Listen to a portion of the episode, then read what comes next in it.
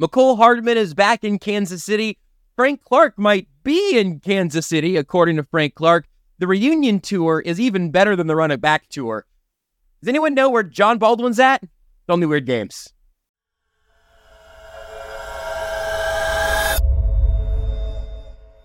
You are listening to KC Sports Network, proudly presented by Emprise Bank.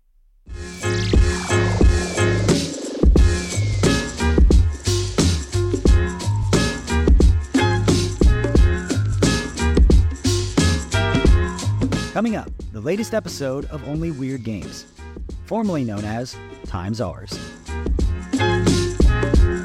Unless the Chiefs need backup quarterback help, the next best name I could come up with right then, I think, was Brodie Croyle. Maybe see if Tyler Thigpen wants to swing on through. The quarterbacks of Chiefs passed. Thankfully, not a necessity. But it's true. Mecole Hardman's back. Frank Clark said he'd be in Kansas City today. We're here to talk about what exactly number 17, excuse me, number 12, 12? brings to the Chiefs offense. Joshua Brisco, Seth Keysor, Nate Taylor with you here. Only Weird Games on KC Sports Network. Uh, Seth, what would have your uh, your your funniest answer have been for a Chief reunion for this season? easily LeSean McCoy because there there are no other Chiefs like former Chiefs like even like so like you know Tyreek Hill he said this he said that but he's also said like really nice things about the Chiefs. I mean people that used to be on the Chiefs you know Khalen Saunders like oh all love Chiefs Kingdom Juan Thornhill all love he had the Yep. sweetest people describe it was like the sweetest pick six celebration ever. He gave a heart to Chiefs Kingdom after that was incredible. And I mean it's all love except LeSean. Eric Bieniemy isn't even the coach, and he still hates them. Like, what? Yeah. What, what happened? Uh, That's that's how you know. And it's like, dude, you just weren't quite. It's like ah, I- you could tell. I, I guarantee you, I would put money on this. I don't know this, but it was this. I was promised a certain rule. Yeah, and then they sh- you showed up and they watched you run, and you were like, oh, you're not shady, circa 2014. That happens. It happens, Full on man. shade at this point. it's it's 2019. It's 2019. Yeah, Shadow that- cover. And look, you still got to play on a Super Bowl winning team. Why can't you be happy about it? Like, um, Mm. who was the running back last year? Mm. Melvin Gordon. Melvin Gordon, baby. Why can't, you, why can't you be happy that you got carried to a Super Bowl ring? These boys Like- carried me. that was such a great. I got carried. That was that was such an amazing interview, and like that's you know what I'm going to start this off with a little life advice because I'm old. The ability to laugh at yourself mm. is is like wha- like a top three be happy in this lifetime trait. If you can't laugh at yourself, you get mad at Andy Reid and Patrick Mahomes for dragging you to a Super Bowl. Come on, man. Williams was better that year. What do you want? He was on the sideline when they won the Super Bowl, and then literally months later was like, "I don't stand. I can't stand him." Yeah. Uh, so yeah, what a, what a wild turn of events. You know, if um if they did call LeSean, how do you think the how do you think? Hey, hey, LeSean, we want you to come out and bang the drum. How you feeling about that? How, uh, when when when can uh, when can we send the the uh, the itinerary uh in your honor? You know, like They should offer that. I would like to know. yeah. Well, I Film mean, for the he, franchise. is he busy? No, he's still on Fox Sports. No, he's, Okay. he, yeah, he's he's doing just fine when not discussing the Chiefs. Um, so to your point, Seth, you know who the real answer is, right? Want to know? I mean, if it were up to me, look, obviously I've said plenty about Frank Clark. I can't. I, I got to scroll up here for a minute. I don't know who it was, Adam Sheehan, that said, um, 55 minutes of chatting, bring back Juju, uh, would be would be fun. Uh, I gotta be honest, it would be fun. There, there's someone that says 55 minutes of Frank Clark, and I said, I mean, yeah. When do I sign up? Like, when do we press the button? Um, there's so many good candidates, right? Even like guys like Mitchell Schwartz and Eric Fisher. Um, you know, you can understand those, but the there's only one answer, guys. He is the. Can I say it, Josh? I don't. I you can Nate. If I could stop you from saying things, I would have done it so many times before now. He has the opposite complexion of Trick or Treat.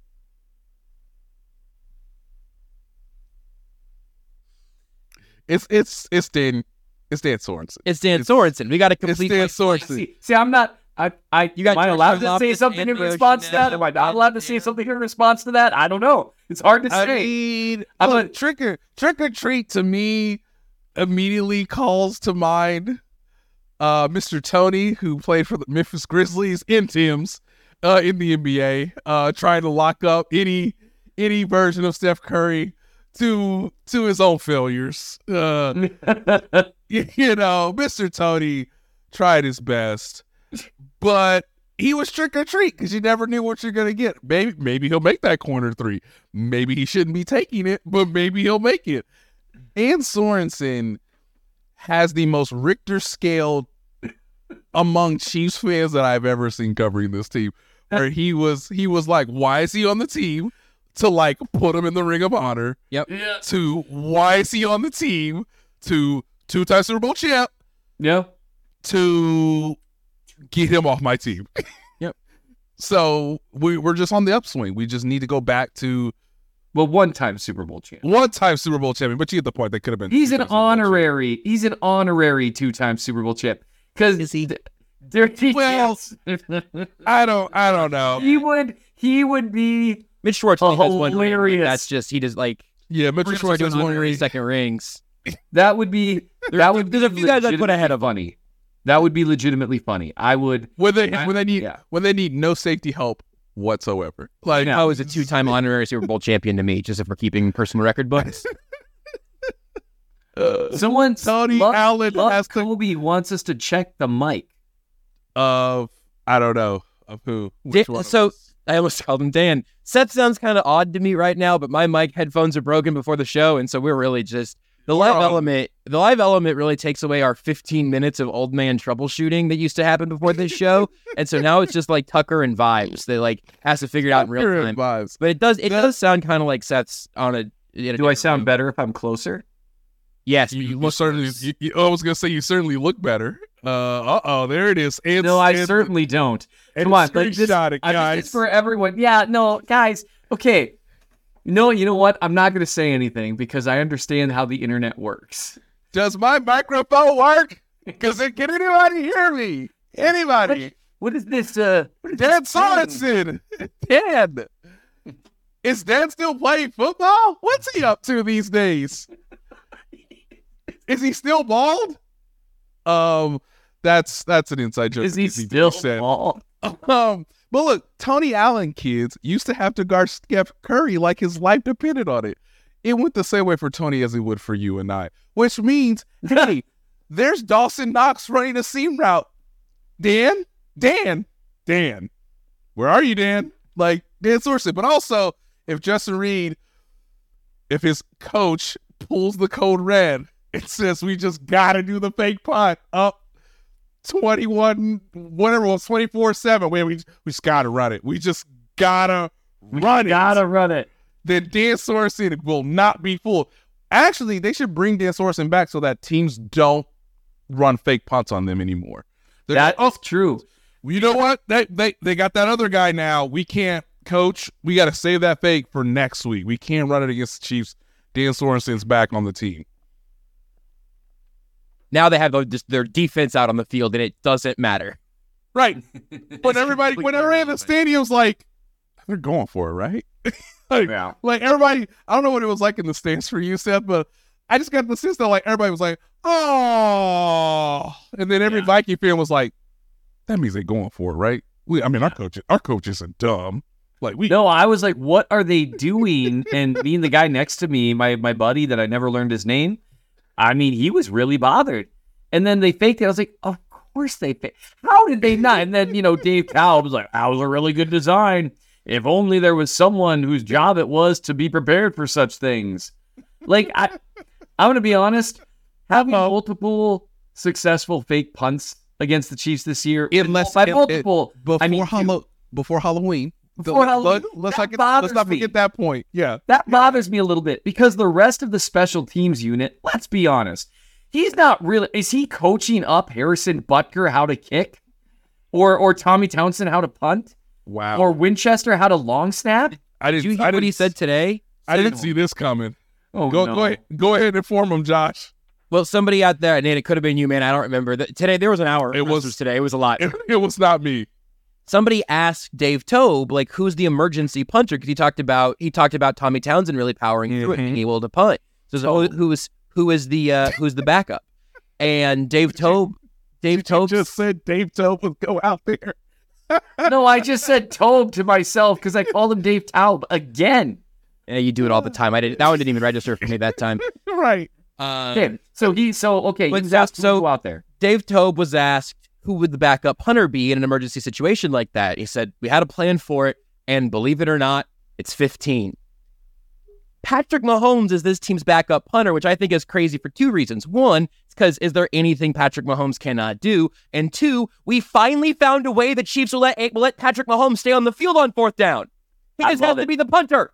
He- here's, hear me out. Hear me out. Him and let him survey the field.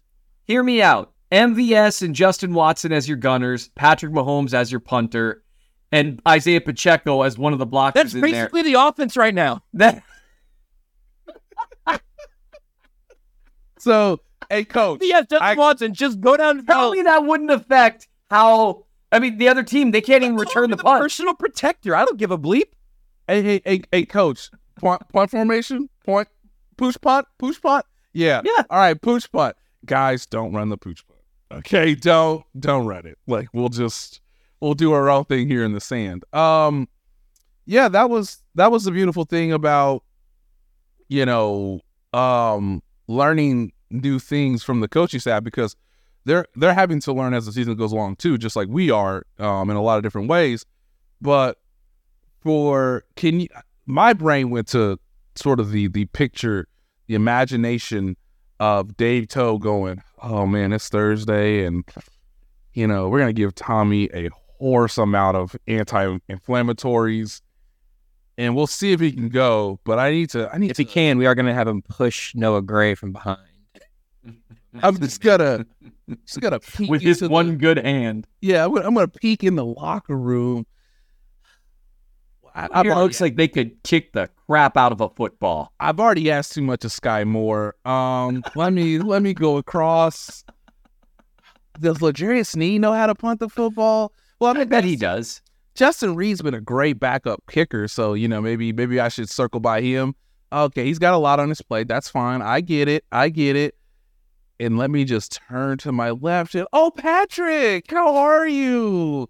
Before Just punting to on your- Saturdays, apparently.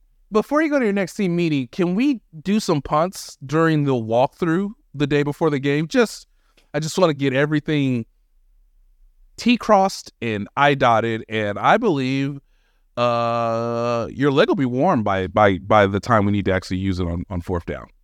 Your leg that is definitely too fragile to quarterback sneak, but we're ready to have you just start wailing on some footballs. Uh, well, listen, the Patrick Mahomes special teams connection today was one of the, let's say, Chiefs with numbers in the teens who may be jettisoned into the special teams rotation more quickly than you'd imagine. Uh, but the quarterback obviously was not the story of the day, as Mecole Hardman is back in Kansas City. He had a press conference out there today. We can, Seth, I don't know how much of the presser you were able to follow. I know Nate and I heard the whole thing, and there was a ton to unpack going back to his story of, of what happened last season. I, I want to actually pause that first and make that kind of the next thing we talk about with Mecole. Um, but where were you guys when the the trade came down? How you were feeling about it at the time, and now how you see things kind of kind of beginning to to merge a little bit for Mecole Hardman the Chiefs offense. Nate, what did you think when you saw the news, and uh, where does that leave that group right now? Um, as I said before uh, on this show, like it makes the most sense. So when it happened, I was like, "Oh, we're doing this now. Oh, they're oh, okay. I guess they want to do it now." And it's a little, it's a little bit of a of a similar situation with Kadarius Toney last year. Like they traded for him early in the trade deadline sort of window, I guess you could say, before the actual day of the deadline. So the Chiefs are starting to build a precedent of like, well, if we like somebody and that person wants to be here, why don't we do it now versus like the frenzy of trying to outbid somebody for Mecole Hardman's services on October 28th when we can just do it right now on October 18th. So that was the first thing that came to my mind. Um, it's it's logical just because Mecole could play on Sunday. Uh, that's not out of the question. You know, had they now the tricky thing about the Kadarius Toney trade last year was they traded for him on their bye week, so they had basically ten days to sort of give him a little bit of a prep, a little bit of a of a of a sampling of the playbook for him to sort of use uh, in a very limited role against the Tennessee Titans last year. People remember, um, but Hardman did play thirty to forty snaps if they really needed him to. Um, he acknowledged today that like it's not necessarily the things that are on the playbook or the iPad, uh, as most guys usually look at the playbook from from. Uh, it's the terminology now. It's a little bit of the word choices uh, that they've changed to obviously just make it for this year's team, obviously versus next year. But um, you know, Mecole wants to be used. He wants to be utilized. Um, it also helps the Chiefs that you know he had literally zero success in New York, so he's ready to come back to a role that he's known and that he's comfortable with. And at the same time, um, he got something from I think Patrick Mahomes through this trade that he was starting to get towards the end of last year, where Patrick was very like was commending Mecole a ton during the first part of last season. And then of course, mm-hmm. as we're gonna get to the second part, Mecole got hurt. Um, and so for Mahomes to sit in the pocket and like, eh, eh, eh, why I scramble for 22 yards? Uh, what this trade I think signifies for Mecole is that Patrick does appreciate him, does want him, and already has trust built in with Mecole Hardman that he is still searching to find with some of his other receivers. And you just cannot. Both things can be true, ladies and gentlemen. Patrick Mahomes kind of told you he might not trust these guys the way he thought he was going to trust them by week seven of the season. So if there's a guy who's healthy, available, been in the offense before, has helped me win games in the past, yeah, I will definitely be okay with this move versus, you know, some of the frustrations of him, you know, not being comfortable when he throws the ball not to someone with an 87 jersey on. And then, real quick on the roster side, Montrell Washington was waived, as was Keondre Coburn, uh, the the late round rookie draft pick that uh, the chief that I was pretty excited about on the interior. Um, Steve Spagnuolo said that they are very hopeful that he ends up on the practice squad. Washington as well. Um, that was more from Toub because as a return option. So keep an eye on those guys to return to the practice squad. But they got to go through waivers now, which is which is unfortunate for a 2023 draft pick. Uh, the Chiefs traded for, for Neil, Neil Farrell pretty early before the season, and mm-hmm. uh, I mean we have not really played him from no. either of them yet. No. And yes, a lot of jet sweeps. You're you're you are so correct, Neil. So yeah, th- ignore the D line for now. I just want to mention Washington and Coburn here, and Mecole Hardman will wear number twelve. That is accurate. Uh, yep. Seth, what what does Mecole Hardman bring to this Chiefs offense that it didn't have, and uh, how do you feel about the acquisition altogether? Um, you know, some of it depends on whether any of the weirdness in New York has had anything to do with health. I don't think it has. seems like he's perfectly healthy. Yeah. Um, I'll just so I'll, I'll try to do the analysis side of things first. You know, Nate touched on the trust factor a little bit. It's worth noting the last time we saw Mecole Hardman, he was coming open on a clutch third and five in the fourth quarter of the AFC Championship game where he got crushed making the catch. That's a big deal. And he's saying he was like maybe 70% healthy. Dude was in pain. Here's the thing if you go back and watch Chiefs games over the course of the last, you know, three or four years, and you, I always tell people they should rewatch games regardless, even if you're not using all 22, because you're not caught up in the emotion of the moment. We all remember multiple snaps where Mahomes afterwards is gesturing to Mecole Hardman kind of what we've seen him doing with Skyy Moore this year a little bit, like, you know, come back to me. No, you need to move over here, whatever. That's just not something he's particularly adept at. He doesn't have that same change of direction ability when he's got to change like 90 degree angles that like Tyreek Hill has. It's one of several things that differentiate the two, even though Hardman has world class speed, right? Uh, he doesn't track the ball really well in the air. You know, there are things that you would notice watching that. But once you remove the emotion and you removed a certain preconceived type of notion that you have about a player, you know what else you'll see?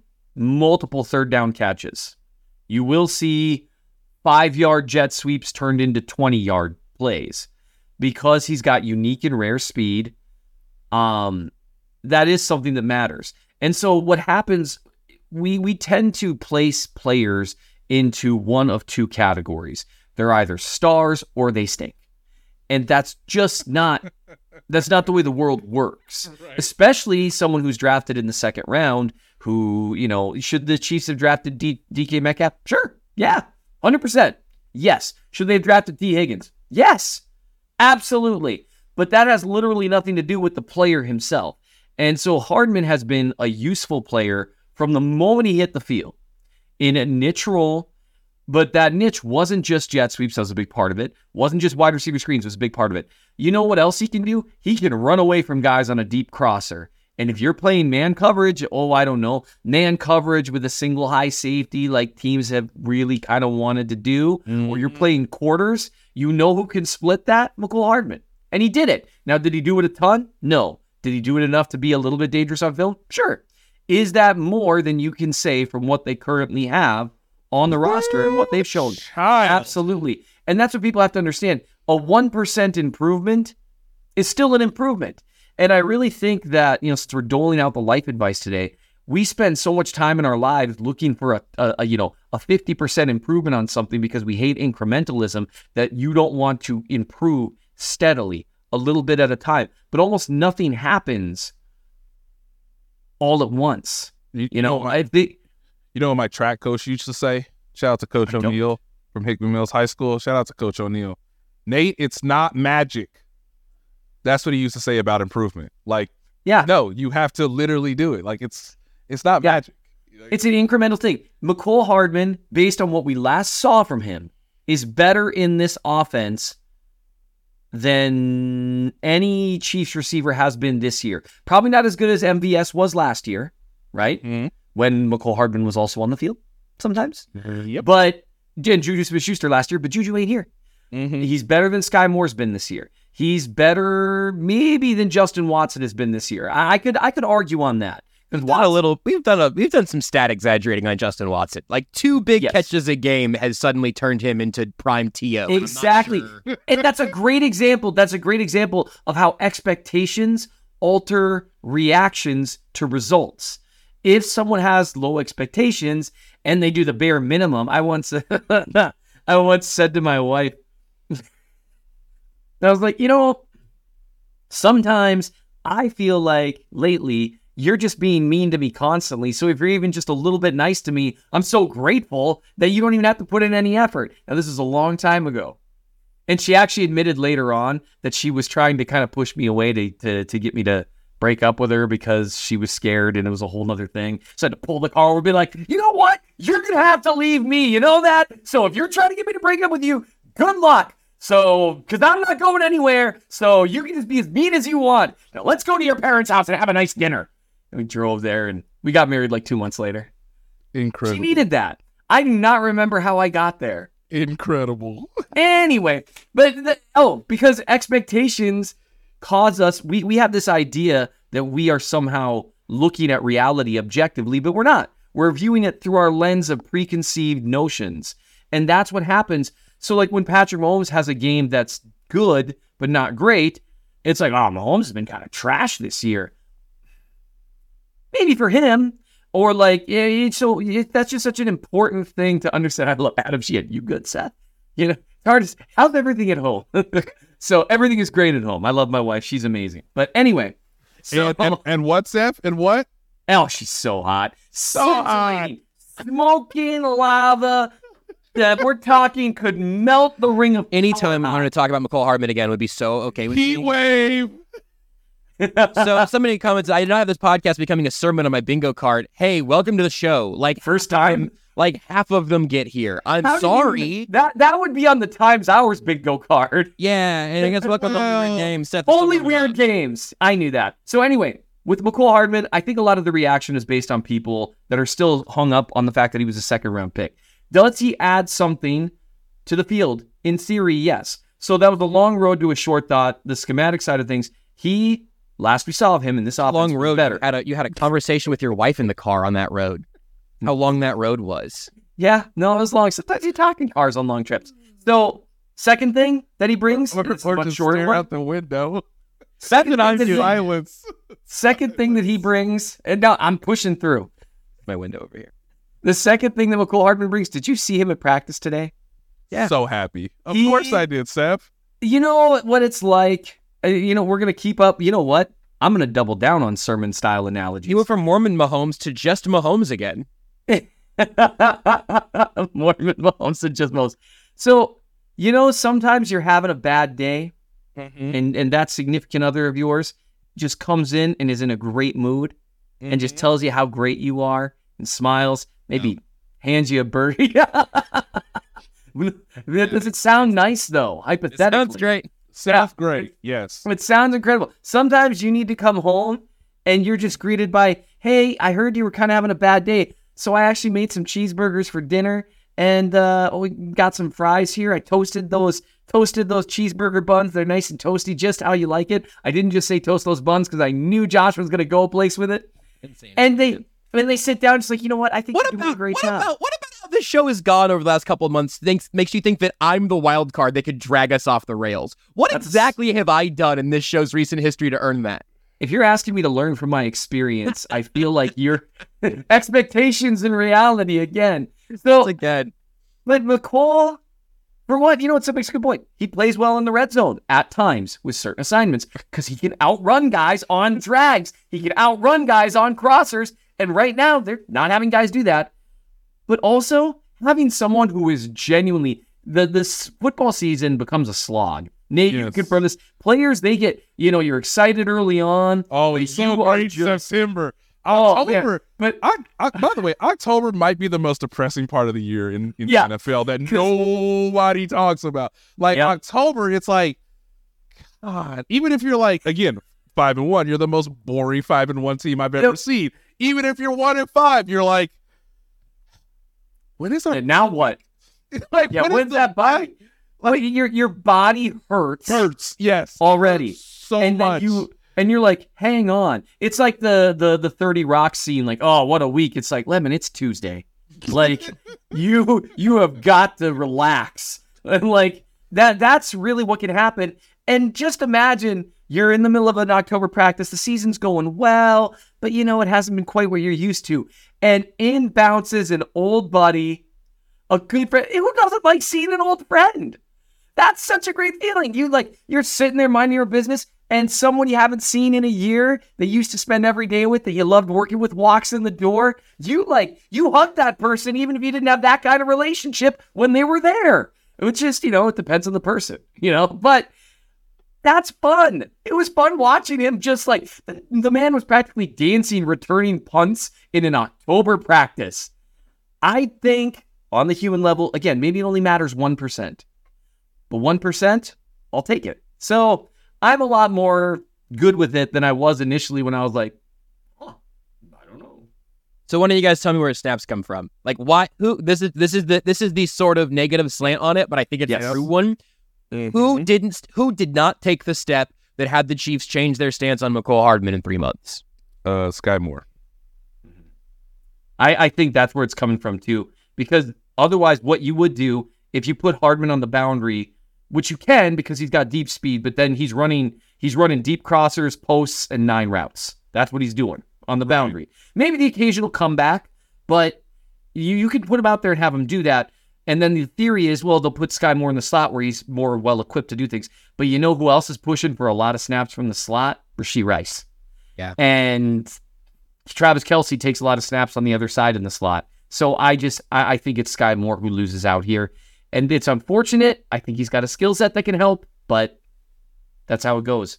We also don't have any evidence that him playing all these snaps has been a good thing, right? I mean, like, I, I very much do want to see the young guys keep getting work, so there is hope of a of a, a large scale improvement happening.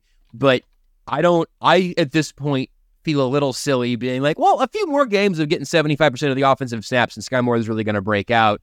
Especially also, and maybe there's a little bit of the outside capability while Justin Watson is out. Andy Reid said this week that he Yeah. won't go to IR, um, so he Mhm. could miss a few weeks, and, and maybe maybe Hardman's able to help there some. Nate, but you you also answered you answered first and very quickly that it's Skyy Moore. What what makes you say that so confidently? Um, just the lack of production. Uh, they need they need production from receivers, and uh, like Marquez Valdes-Scantling has a longer track record of being a productive NFL receiver. Right. Um, you know, I've made the argument really since I rewatched the game, probably a third time, where I was just like, you know, you understand what coaches are thinking a- as best I can, but Justin Ross needs to be on the field in the red zone more than Skyy Moore. Um, the routes that he runs are not as fluid or as precise as you would like, or he doesn't adjust his routes the way Mahomes anticipates or wants. It's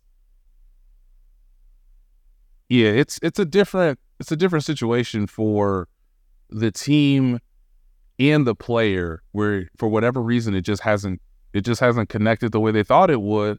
Yep. And uh when you have someone like Justin Watson who is playing above expectation, well now you understand why he's on the field more. Um I I think it's a fascinating point, Josh, to say like, well, what happens? Could his production actually increase with less of a workload?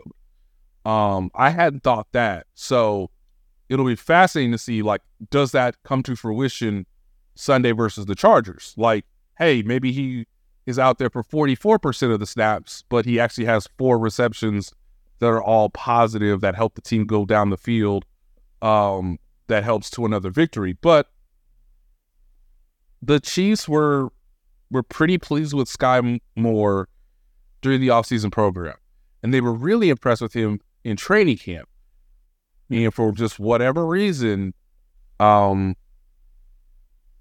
I don't for whatever reason, I think the I think the disconnect between Mahomes and Skyy Moore, I don't think either one of them will, will say it publicly, but I think that that disconnect really started on opening night where, hey man, like Travis Kelce isn't out here. You're in the second year. Like you gotta, you gotta help me. You gotta like, you know, we have to, we have to make this work. Um, and you're not a rookie anymore, so I can't put it on Rashee Rice a ton. But who was the more productive player in the game? Yeah. She Rice. So there are, I think Mahomes is trying his best to be supportive, but also knows that there's a game in two weeks against the Miami Dolphins, and he pretty much needs to know who his receivers are. And interestingly enough, that is also the bye week when teams want to self scout and truly understand this is the team we are, and this is what we need to do moving forward to maximize our best chances at winning. Um, and for whatever reason, it just might be unfortunate that Skyy Moore is sort of the odd man out, um, based on the circumstances that are that are occurring right now. I'm also really interested in the compensation, maybe an extra layer that's going on there. You talk about that and a few other ripple effects that come from the Mecole Hardman signing, uh, excuse me, the Mecole Hardman trade, because there was an actual acquisition here. Some ways that'll benefit the Chiefs, in some ways that aren't so great. We'll talk about that right after this. Thanks for listening to KC Sports Network. Make sure you download our new app. Find it on the App Store or Google Play. Just search KC Sports Network. This show is sponsored by BetterHelp. Do you ever feel like your brain is getting in its own way? Like you know what you should do, what's good for you, but you just can't do it? Therapy helps you figure out what's holding you back so you can work for yourself instead of against yourself. I personally have been talking to somebody for a few years now, and it's amazing how much better you'll feel by learning more about yourself through it. If you're thinking of starting therapy, give BetterHelp a try. It's entirely online, designed to be convenient, flexible, and suited to your schedule. Just fill out a brief questionnaire to get matched with a licensed therapist and switch therapists anytime for no additional charge. Make your brain your friend with BetterHelp. Visit betterhelp.com slash KCSN today to get 10% off your first month. That's betterhelp, H-E-L-P dot com slash KCSN. We're driven by the search for better. But when it comes to hiring, the best way to search for a candidate isn't to search at all. Don't search match with Indeed. Indeed is your matching and hiring platform with over 350 million global monthly visitors, according to Indeed data, and a matching engine that helps you find quality candidates fast. Ditch the busy work. Use Indeed for scheduling, screening, and messaging so you can connect with candidates faster. Leveraging over 140 million qualifications and preferences every day, Indeed's matching engine is constantly learning from your preferences, so the more you use Indeed, the better it gets. Join more than 3.5 million businesses worldwide that use Indeed to hire great talent fast. And listeners of this show will get a $75 sponsored job credit to get your jobs more visibility at Indeed.com slash BlueWire. Just go to Indeed.com slash BlueWire right now and support our show by saying that you heard about Indeed on this podcast. That's Indeed.com slash BlueWire. Terms and conditions apply. Need to hire? You need Indeed. When you need mealtime inspiration, it's worth shopping Kroger, where you'll find over 30,000 mouthwatering choices that excite your inner foodie. And no matter what tasty choice you make, you'll enjoy our everyday low prices, plus extra ways to save, like digital coupons worth over $600 each week. You can also save up to $1 off per gallon at the pump with fuel points. More savings and more inspiring flavors make shopping Kroger worth it every time. Kroger, fresh for everyone. Fuel restrictions apply. So it's a sixth and seventh round pick swap uh, in 2025 between the Jets and Chiefs. And hey, that could be the first year, well, the next first year without Aaron Rodgers, the first year without any Aaron Rodgers, perhaps. Who's to say? Uh, the Chiefs win the Super Bowl. That could be, you know, 15 spots of movement. It's it's hard to say. Um, but, and I'm genuinely just looking for looking for intel here because this is complicated. We don't have to get to the every every bit of the nitty gritty. Uh, but Nick Korte on Twitter went through a breakdown of how this could also end up costing the Chiefs a fifth round compensatory pick with the compensatory pick formula and how those all cancel each other out. It would end up wiping out the Juju pick, even though his contract was for more, based on how all that works. This is a level above my pay grade, and I usually feel pretty good about things like, you know, salary cap management and some of those little details. Nate, I don't know if that's something you've explored at all or tried to get an answer if the Chiefs are aware of that or thinking about that or where we stand there. But late round 2025 pick swap doesn't doesn't hurt me too much. Doesn't cost you a pick. That's kind of my line in the sand. But losing a compensatory pick would be losing a pick and a fifth round pick that you could trade. Uh, that's the Chiefs are going to find a starting corner in the fifth round in, in 2024. Like, I just sort of assume that's where that's going to come from. So what what's the actual math there to your understanding? Let me, you know, this, I, I love this. I love this we are so in the weeds that I love it. But I'm about to make it a lot easier for everybody, okay? Just just stay with me. Josh, who is the general manager of the Kansas City Chiefs? Brett Veach. Last I checked. And Seth, what does Brett Veach do on day three of the NFL draft? He drafts a starting cornerback that that has occurred. But there's also another thing that he drafts the best running back he's ever drafted. he trades up. Thank you, thank you, Seth. That is that is the answer we're looking for. Uh, survey says yes. Brett Veach and Mike Borgonzi and Mike Radway and Chris Shea and Britt Tilis and Tim Terry. We can't just make up names, Nate. No, these are all guys in the front. Those are real people. These are all real people all I'm saying is, guys, if it's a compensatory pick that involves the Kansas City Chiefs in this context, in this era, stop talking about a compensatory pick. The thing that Clark Hunt cares about is the pick picks, not the compensatory picks. Now I know that you that trade those now, though. True, which is if you're trading up, use your fifth round compensatory picks to move up. Josh, One of my favorite just, things is what, about to happen here, and I'm Josh, excited for it. Josh, they just traded the compensatory pick for Mecole Hardman, which they were going to do in 18 months already. So, what was accomplished? You brought back a player who can help you now versus trading a potential fifth round compensatory pick that you would have traded previously. Well, that's uh, that's what I'm asking. Is the is at bare minimum we have if that's the case, if that's the logic, then the Chiefs traded a fifth round pick and a late round pick swap to the Jets for Mecole Hardman, but the Jets didn't get a fifth round pick back, which is Correct. wild.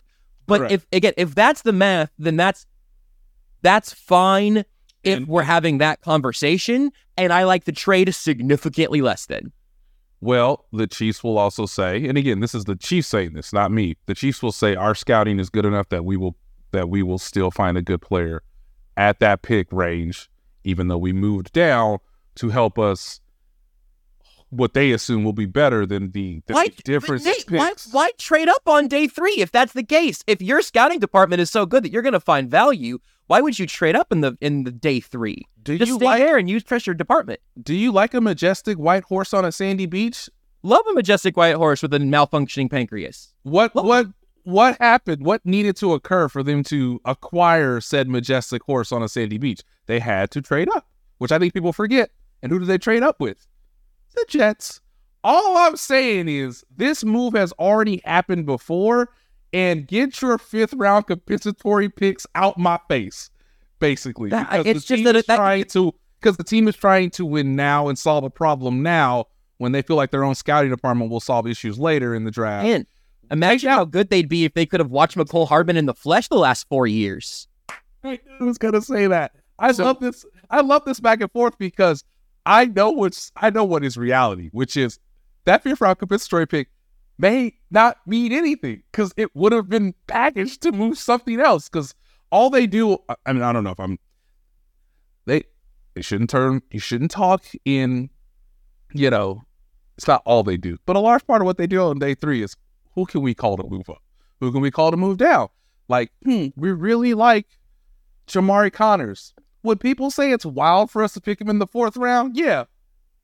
Blank those people. Make the call. And guess what they did? They moved up in the fourth round. Probably would have used in the fifth round pick and compensatory if they had one to to weaponize for to go get Chamarri Conner because they believe their scouting and the player will fit the system and get better over the life of his rookie contract. So yes, They also be a- just cut one of this year's J three draft picks. That's a more convincing argument, honestly. Is that say it just Well, say the- it's a crapshoot and it doesn't really matter. Well, the issue with that is, and that I think is the worst part of this, not the actual potential losing a fifth round compensatory pick. It's the idea that Chris Jones may not be on the roster next season. And you better know for a fact that no one is going to claim Keondre Coburn off waivers because you would like that player to be available in years two and year three of his rookie contract to be a serviceable player. Keondre Coburn is not asked to do that right now because he's a rookie on a roster that is largely stacked, uh, which is the same for Felix, which is the same for BJ Thompson, which is the same for really Tram- Tramari Connor. They have just found ways to sneakily put him on the field at times. Um, but all these guys are supposed to be developmental players for year two and year three of their rookie contracts. So why would you, why would you, why would you waive a guy that's part of this plan because you traded for Neil Farrell, who plays the same position? Yeah, that's a strange one to me. That's one I can't explain as well as hey, they may have lost a compensatory pick, and to them it's like, well, we just traded that pick to move up to solve a problem for now. For twelve games of Mecole Hardman or whatever it'll end up being. Like that's it's just They that's they- not they- the same thing as trading up for a rookie with a full with a full rookie contract. true, but it's fifteen to sixteen games depending on how the postseason goes. Yeah, yeah, yeah. With, with like a, a partial season of a guy who said he wanted to be back in Kansas City this offseason. For about a million, for about a million dollars, once you figure out that's what true. That's base salary and the and the and the bonus roster bonus. the Jets will have a higher cap hit for Mecole Hardman next year Seth than the wants to Chiefs do talk, this and I year. keep, I keep giving, I keep spitting out facts in perspective. Go ahead, Seth. Go ahead, Seth. We're we're arguing over a one of fifth round one of my one of one of my very favorite things Thank you, Neil. is- a fifth round compensatory pick is- really is a is sixth when- round pick. is when Josh hears Does it matter or something. not?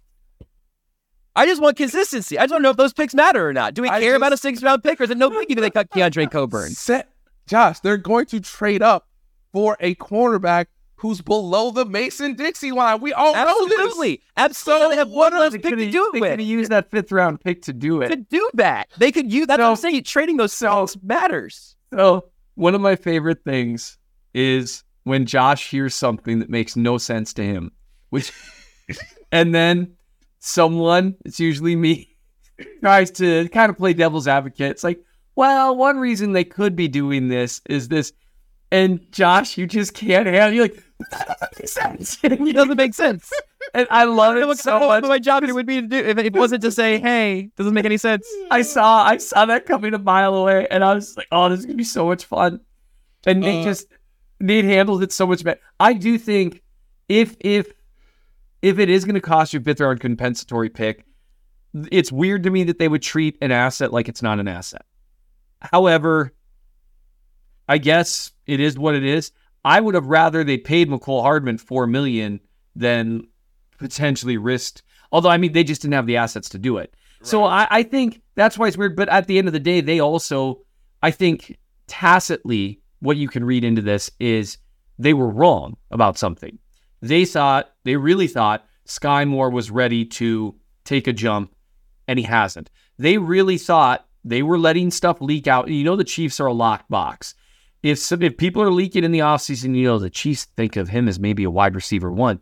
Someone said that to someone. And now, given his usage, Andy They- Reid said it on television. yeah, but that could have meant anything. So, I, Incredible.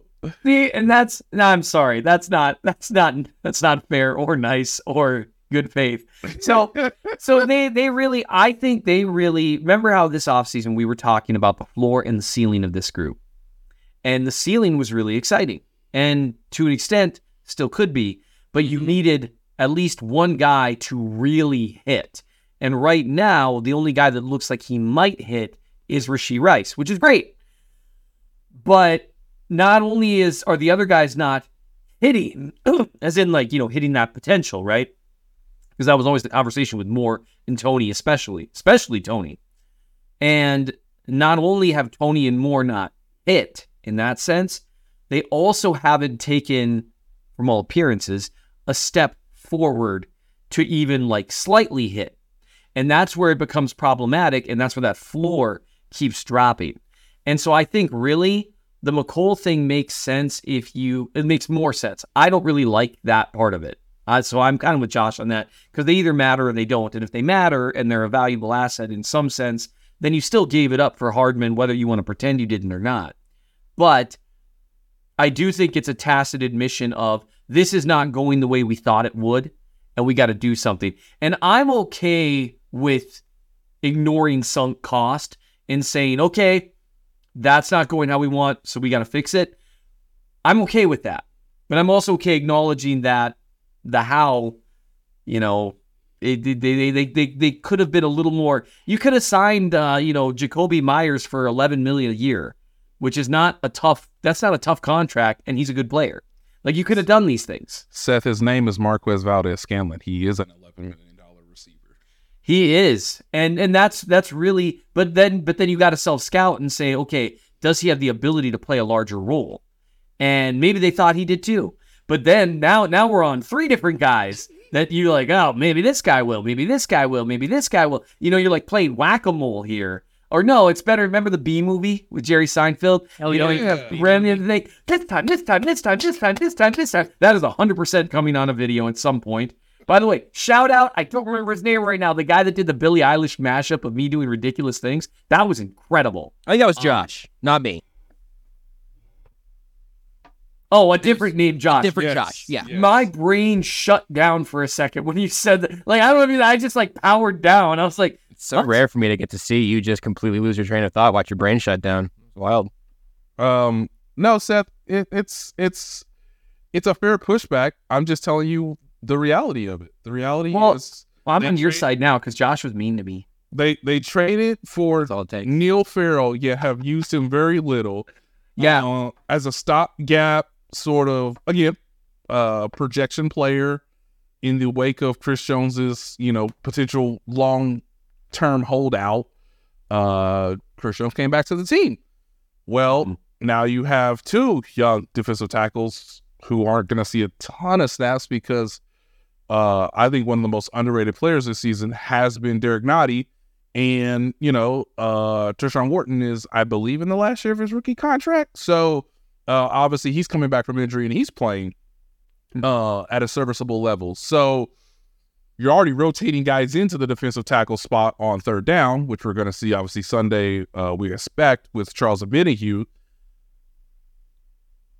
And yet they waived Keondre Coburn when I thought he was a better first year prospect coming out of college than BJ Thompson. And that is that is a discussion that Mm-hmm. is really deep.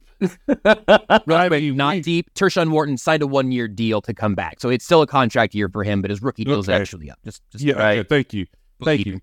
Um, so with all that said, like, okay, but a team between now and I think tomorrow can can sign Keondre Coburn if they want. Now, again, these front offices are looking at every team's projected not only 50 man roster, but obviously, um, you know, their practice squad. So you make a educated guess. There's a little bit of a of a of a risk factor involved. Um, but look, they traded a fifth round pick kinda. It was never in your hands, but you kind of did that to solve a problem. And bird in the hand, two in the bush. Sure. Exactly. That is And- that is what I'm telling. And something worth noting that someone pointed out in the comments, which I think this this does make sense. Let's say Hardman, they think, hey, we think he can come back and be just as productive as he previously was in our offense, right? Um, which should be fairly productive. Not again, it's a niche thing, whatever. He'll likely be able to get a contract again elsewhere, and that might go towards the compensatory formula, or maybe letting him try out what's out, there in the in the rest of the world. Maybe this next year he's like, please, two mil a year. Let's just do not make me leave the warm confines of Arrowhead. So I mean, there's there, there there are layers to it, but it is it's it's a lot to give up, and it feels like maybe an attempt to address a somewhat costly lesson. And then and then if it is kind of a tacit admission that their approach this offseason was not correct, for me, my hesitation is that was this a radical enough swinging of the pendulum back the other direction? Like, all right, we were wrong. We're calling X about Y, you know, whoever. Atlanta, let us free Kyle Pitts from this misery that you have put him in, or whatever, right? And so part of me wonders if maybe it's not a far enough admission that things haven't gone as planned. Because I think everyone can see that, that this is not what the plan was for the wide receiver room. Um, lastly, Josh, uh, Justin Watson signed a contract this offseason that everybody knew he was going to rejoin the Chiefs for essentially $2 million. So, with the guarantee of him being on the 53 man roster for this season, obviously next season on that, you can rip that up if you want. Um, but I'm just saying, is is is is Seth saying that Mecole Hardman has a great year, and it's like, what about a one year, three point five million? Like that, I guess again something I had not thought about, but yeah, um, maybe seeing success and maybe being elsewhere does give you a better, not only not overall, it does give you a better perspective of what, um, what your limitations are in this league because Yeah. every everywhere you go is a situation. I feel so bad for like Colts fans. I know this has nothing to do with the Chiefs, but like you're telling me Jim Irsay and Chris Ballard and Shane Steichen got it right? And the quarterback finished one game in his rookie season. Sometimes you plan for things, sometimes you plan for things and you get it right and it still doesn't lend or still doesn't yield the amount of success or the amount of like, you know, just overall movement of the franchise that you anticipated. And so some teams have it on a layer on a large scale, like the Colts. Some teams are trying to contend for a Super Bowl while also admitting, man, we need another wide receiver, and we that, and we need that guy to be on the field yesterday. So let's get the guy who could be on the field as soon as tomorrow. And Right. that was that was Mecole Hardman. That does make sense. he he shed a lot of light also on everything that was happening last season. Uh, reported at the time as some sort of abdominal issue. Uh, today in his presser, somebody asked a follow up of, of the fact that he has expressed on on Twitter a few times that his frustration about this narrative that he is somehow an injury prone player, which is a fair thing for him to be frustrated by. He's not, but he had injuries end up marring his final year in Kansas City. So he went on and explained this freak abdominal injury. Um, I've already forgotten what the scientific name for it was, or several several specialists apparently disagreed on what it ultimately ended up being. But a pain that left him eventually calling Rick Burkholder the day after a game, calling back a few minutes later, and uh, and uh, ended up in pain going to the hospital with what ended up keeping him bedridden for 10 days, unable to feel his legs for four or five, and unable to walk, I believe, for five or six. Now, you were there for all that. We were listening to all of it live. Uh, but but what was your experience hearing that story today? And, and I imagine that all three of us probably had that add some stuff to the context there. Um, now I did know this last year. I knew uh that Mecole Hardman was in the hospital. Um, didn't report it because I didn't have all the the facts and all the details. Um, but when I found out that he was in the hospital, there were serious questions that he would play again next for the rest of that season, right? For the rest of last season. Um, violently came back in a very commendable fashion, as Seth said, to start the show uh, about his, you know, his contributions to the team in the AFC Championship game uh, that Andy Reid sort of uh, made as big of a deal as he could possibly do before turning the page to the Super Bowl. So, um, it's a medical term that I learned today that sounds extremely painful. Yeah. Some some medical conditions just sound painful, don't they? Like you just hear it and you're like, "Oh, that's bad." Like for example, decapitation sounds bad. Anyway, go ahead. Sorry. But but Seth, I think I I think you you would agree. Diabetes sounds hilarious. You know what, man? That one. Josh is so mean to me all the time. I have I have held I have stayed my hand tasing you because of that. Man, I've been inviting it. So, so people don't know the backstory of this. I'm so sorry. So, a guy on Twitter got really upset with me for joking around with Josh uh, or with Kent about it on 21 Questions because we're both, of Yeah, course, with- talking with- about a dear friend With another pancreas both love. with another pancreas privileged person, a PPP. Add You me a couple of PPs if we're being honest. Oh, you're the you're the worst. And so I and so me Ken made a joke where I probably am the one who made the joke. Let's be honest. Ken has more self to, yeah. Yeah, it was probably me. And someone like on Twitter's like, "That's uncool." You know what? You know, you. I cannot believe you do that. Whatever, whatever. And I was like, "Hey, maybe you should ask." And I added Josh Brisco. You know, maybe you should ask him. The guy's making a joke about he's a good friend. And Josh just, he's like, "I, you know, I really appreciate you for sticking up for me." To the other guy, he's like, "Oh, thanks so much. I was so upset." Hold on, sorry. Oh, God. Is that a taste of your own medicine? Oh, You don't like that? You don't like I I have never and would never and could never behave in such an unaccountable and I don't want to say dastardly, but I'm gonna. Anyway, please. But yes, you're right. Diabetes is a very serious disease that No, what are the other funny ones? you know what? yeah, yeah, yeah, yeah. I've actually prepared a list. I was hoping to, to ruin my career today. Funniest injuries and illnesses. Migraines. just just say it with the flair. Yeah. Uh, strained, strained, gro- strained groin is funny because you're always like, anything with the word pubic involved, which I Yeah. believe this one Yes. did, not a good time. Yeah. So he, he he couldn't walk for five days. He was in the hospital for ten. Um, he was wondering, is his career over? Is I mean, like, uh, it was such a wave of emotions. Uh, we did see him. I think the first time I saw him in the locker room after the injury was like early December.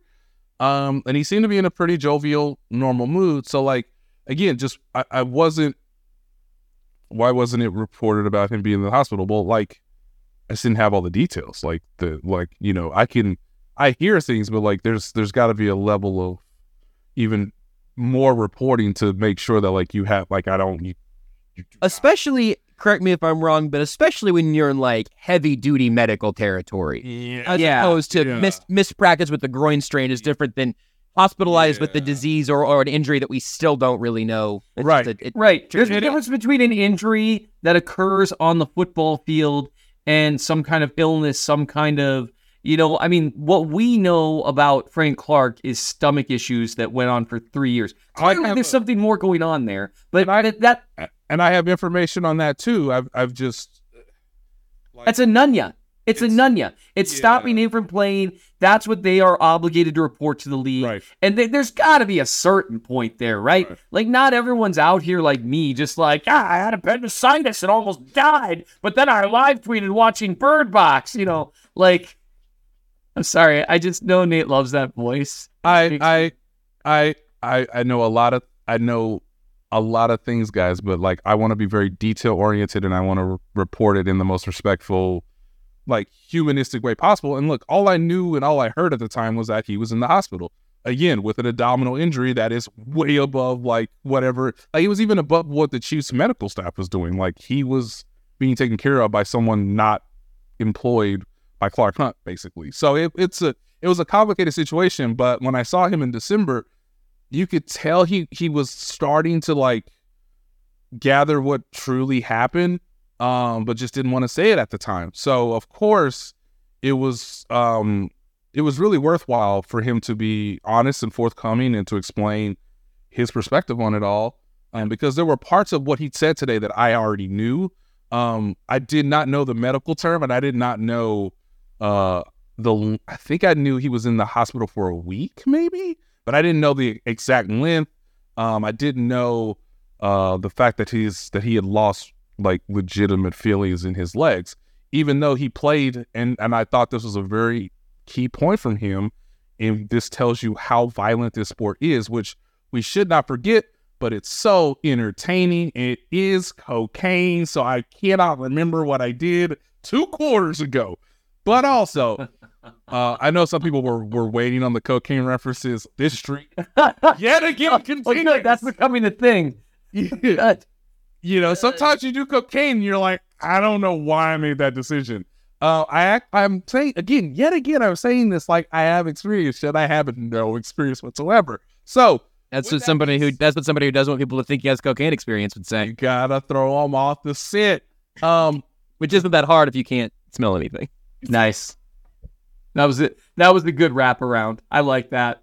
That was a Yeah, that, that was a good wraparound. just and seed. So the game is so violent that he finished the game against the Tennessee Titans last year that they went into overtime, that they went and won. Um, we do. I don't know if DraftKings wants a cocaine counter next to its logo, but we'll we'll we'll, we'll workshop that. and uh, That would be And- incredible. It's like uh, uh what's the thing? Like everything wrong with whatever movie. Yeah. It's like it's like a YouTube channel. A lot of people Yeah. know about it. I know what you're talking about. uh, pop up about. I video think it might be back in the called everything wrong with or something like that. Mm. Makes sense. So Cinema Sins Yes. channel yes, yes. still So exists. I don't know. he finished the game. He was chilling at home and his body stopped functioning properly, or a part of his body stopped stopped functioning properly. That is crazy. That's a lot. And it's such a violent, entertaining sport that we sort of we have to, I think, as humans, remove ourselves from like how violent it really is. But like I've seen it enough to know, um, enough. I've seen enough to know enough. But I was Then he came back to the AFC Championship game and tore his groin, which was just- not 'cause he the was- same issue. because he was playing as a compromised athlete because this is to go to the grandest sport, the grandest game of them all. You know, this is to go to literally the Super Bowl, and my quarterback has no foot. so if watch he out here, with no if he out here, I gotta be out here. Clear me. I, I love Yeah. it sometimes when like the the team is like, I don't know, dog, and the player's like, clear me. Okay, clear me. All right, and the and, the, and they're like, hey man, it's a violent sport. Do your thing, baby. Can you can you protect yourself? I didn't say that. I said clear me. I didn't say that this is safe. There you go. Why? I, I was. I do appreciate the idea that he uh, that he shared everything that he did, and and look, it just tells you that these guys are not us. They are not. I mean, they are human, but they're not me. They're not us. So uh, they always deserve respect, even though we can criticize their production or their lack of you know consistency, or hey, maybe you know maybe he made a business decision. It's a gigantic multi-billion dollar business. So sometimes you're like, okay, I see it on film. I also know your body hurts. So like, eh. Uh, but yeah, a, a very a very nice reminder in the most depressed month of the season about how this sport makes your body don't feel good. So anyway, the Chargers. Oh, that's right. You know, Justin Herbert. What do you got to say about this guy? Broken ribs, broken fingers, broken spirit. Um, he keeps slinging it out there. I, I every single Chargers game is the same, and everyone knows it. I I tweeted out. It was the least original tweet of all time, where I was just like, "How?" But I've ser- I was in the moment when they got the ball back with two minutes to go. I was just like, "How? How is every single Chargers game exactly the same?" They have changed coaches. They've changed GMs. They've changed offensive and defensive line. They've changed coordinators. They've changed quarterbacks. Like I always thought it was a Phil Rivers thing. I always figured like, you know, Phil seems like a guy who's pretty fulfilled in his life, so maybe this is like karma, like the football gods are coming at you. But now what we know is that it was Phil Rivers' faith that kept him together for that long because it's the Chargers because he at least was healthy most of the time. Like I don't know if the rest of the team isn't Catholic enough or like I, I don't I because uh, he's Catholic, right? He's got a million kids. There's That one no Baptist humor for A you. little stereotyping. There's one there's one season since I've been on this earth that is different from all other Charger season. And you know who the quarterback of the Chargers was that season? Stan bleeping Humphries, okay? Stan Humphries, if you listen to Times Ours of last year. Look, guys, I know way too much about Stan Humphries because he somehow led the Chargers to the Super Bowl. That's Did incredible. Did something that Dan Fouts couldn't do, that obviously Philip Rivers couldn't do, even though he played the AFC Championship game also on one leg. Don't forget about that. And now, can Justin Herbert get through a season healthy just once, Lord? Once. I'd like to see a healthy Justin Herbert and a healthy Patrick Mahomes compete on the same field. It's just This- it's not going to happen. The, and, and it- it's just, it really is. It is uncanny. And so I, like, here's the deal I expect the Chiefs to win an incredibly uncomfortable game on Sunday. I just, I am like, I am so ready. Like, I don't, I, I don't expect the Chiefs offense to have a bounce back game against the Chargers defense because the Chargers defense is traditionally over the last many years, ever since they added Derwin James, really. I mean, they play the Chiefs offense as well as anyone. Khalil Mack apparently like went through the whole like cloning himself process from that one movie with the you know Paul Rudd. And so I can't remember the name of it. And that that kind of bums me out. But anyway, he I mean so he just he seems like Ant-Man? himself. No, not Ant Man. Okay. Sorry, I was trying to help. Oh, the one where the Tom Brady made a cameo where it's like, no, it wasn't a movie, huh? 80 for Brady. No, the TV show, the Netflix Yeah, show, The show. like living with Netflix yourself series. or something yourself. Yeah, something yourself. yeah. you know, was. And so, I I, the, the, I expect it to be a very very stressful game. Super glad I'm going to be there in person. Multiplicity. To Who said multiplicity? You and me both know that that was Michael Keaton, Douglas Coughlin. You are don't don't join Josh in these bits. Come on, man. Serendipity? Great film, underrated. Oh, uh, Ghostbusters Afterlife. okay, I the Chiefs will a million percent. I, I think the Chiefs will win this game. I think the offense will have maybe it's moments, but not. I, I just don't expect this to be a a great game. Um, I don't like the way the Chiefs sometimes match up against the Chargers, especially when Derwin James is healthy, because they have the option of actually playing man coverage with Kelce. Although they really kind of messed with them with that last year and made them pay for it. Can I sneak in a, a quick, very matchup specific question for you too? Maybe we need to save this for the the, the little five minute roundup of what we're looking for, also that people can hear later in the week here on KCSN. But how do you feel about uh, Chiefs tackles versus Chargers edge rushers? we gonna we're gonna learn a lot because I don't think the Chiefs tackles played that particularly well last week against the Broncos. Pat not only is struggling with trust downfield, but he kind of kind of kind of exited some pockets uh early in especially in the red zone. He was just like one two get out. Uh, Yeah, So, which is uh, interesting. Um, it's interesting because early in the season, you'd have multiple snaps per game where Mahomes was just hanging out. yep. And what I think happened, and I could be wrong here, um, not against the Broncos, but the week prior, they really struggled against the Jets. Part of that was just Quinnen Williams being awesome, but part of it was they really struggled, especially on the right side of the line, against some stunt looks. And that wasn't just the tackles. I mean, that was that that Trey Smith. He- he's a good pass blocker, but that is some that that's something that he doesn't communicate as well with. Whereas Joe Thuney is like, nope, I'm a robot. I see, sir, that you were pretending to rush out there, but you're going to rush in here. And so I will do this. No, no, no, no, Donovan, you stay over there. Good man. I feel yeah, I feel like Joe Thuney is the most polite elite pass blocker in the world. No, sir, you shall not. That was an excellent try, though. And I know that's not how he is at all. So- but that's so- how he plays. He plays with a British accent. Are we ever gonna get a mic'd up Joe Thuney game? Oh. And- What would that consist of? it might screw up his circuitry. I would be worried. here's what here's what it's gonna sound like. Sam huh? God, I can't even get by him. Saying, good play, man. Yeah, you Yeah, yeah, yeah. That's to be the most boring thing.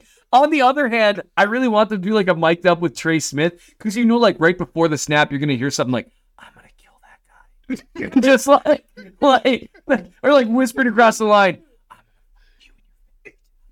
Like, It'd be like a Jekyll and Hyde thing to mic up both guards. Like that actually is probably that's a pretty good idea. That should we, hey Chiefs, if you do that, you got to pay us or something. yeah, nice, or like, nice play, buddy. I'm taking your pets hostage. Like, yeah, like seventy-eight thousand in Arrowhead screaming touchdown. Obviously, you know what. Boom, boom, firing, firing, firing. Hey, great play. Oh, let's go. That's right. You a dog. You a dog. Joe Thuney. Nice touchdown. nah, good play, fellas. Good job. play. Good job. Good play. Let's keep it up. Yep. Um, but, but with the pass protection, I felt like, you know, with Denver being the first game since then, Mahomes looked a little jittier, a little more jittery. Jittery. There it is. Um, than he had in previous weeks. Because it seemed like that was the one thing I kept telling people, you know, the tackles were doing a pretty good job in pass protection. And so he looked a little jittery in the pocket. Thanks. Shout out to you, Josh, for the word pronunciation as usual. And then he he he would move out of the pocket earlier than he needed to, which sometimes led to the pressure. But then a couple times Taylor and Smith just had rougher. That was that was Taylor's ga- first game that I would say on film he's he had some struggles in pass protection, whereas previously they had the penalty stuff or whatever, but he was mostly lights out in pass pro. So that'll be something to keep an eye on because Bosa and Mack are they're real good. Yeah, that matchup is sort of terrifying. Uh, let's put a score on it, then, everybody. Seth, you were you were ramping up to one, and then I, I cut you off asking about the tackles. So, uh, put a score on it, and then Nate, you give us your your final your final pass at this game. Give me a score, and I'll give you mine. An incredibly uncomfortable 27-20. You know what? No, 24-21. I lowered mine like three times. no, and that's that's the reality. This Chiefs defense is real good though. Like so Yeah. we'll we'll kind of see. Yeah, uh Keenan Allen on or I should say it the other way. Uh L'Jarius Sneed's gonna be on Keenan Allen, I would I would expect quite a bit, so keep that in mind as well. Um He's a tough cover. He's a, a man coverage guy. He's a tough one to follow. Sorry, you go ahead. Shifty. Um you talk about a route runner. Um I'll be I'll be the I'll be the contrarian. Uh Chiefs 31, Chargers 23. Again, More points than anyone scored against them so far this year. Um, but Justin Herbert in a co- in a comeback attempt, down eight. No, they'll Two mi- throw up. Two minutes left. Yep. One timeout. Go the length of the field. It's because every single Chargers game is the same and always has been and always will be. And you'll never escape Chargers fans. There's no hope. Every day of your life is going to be like this forever. Hey, There's look, nothing you can do about it. hey, sometimes sometimes the sometimes the, the changeup is Chargers down the field to take the lead. 99 yard interception for a touchdown. This is That's it. That's the curveball or the changeup to the to the usual fastball. Yep. I lowered mine three times. I've written down now 23-20 and not the way you would think. That's what I've left behind for Chiefs Chargers is it's not field goals and touchdowns. Like there's going to be a two-point conversion, maybe a I don't know, maybe a returned two-point conversion. Definitely a lot of field goals for the Chiefs. I have no idea what Brandon Staley's going to do. He's the my least favorite thing now, which is just inconsistent and also the face of the analytics like movement. So I'm not thrilled with my patron saint at the moment either.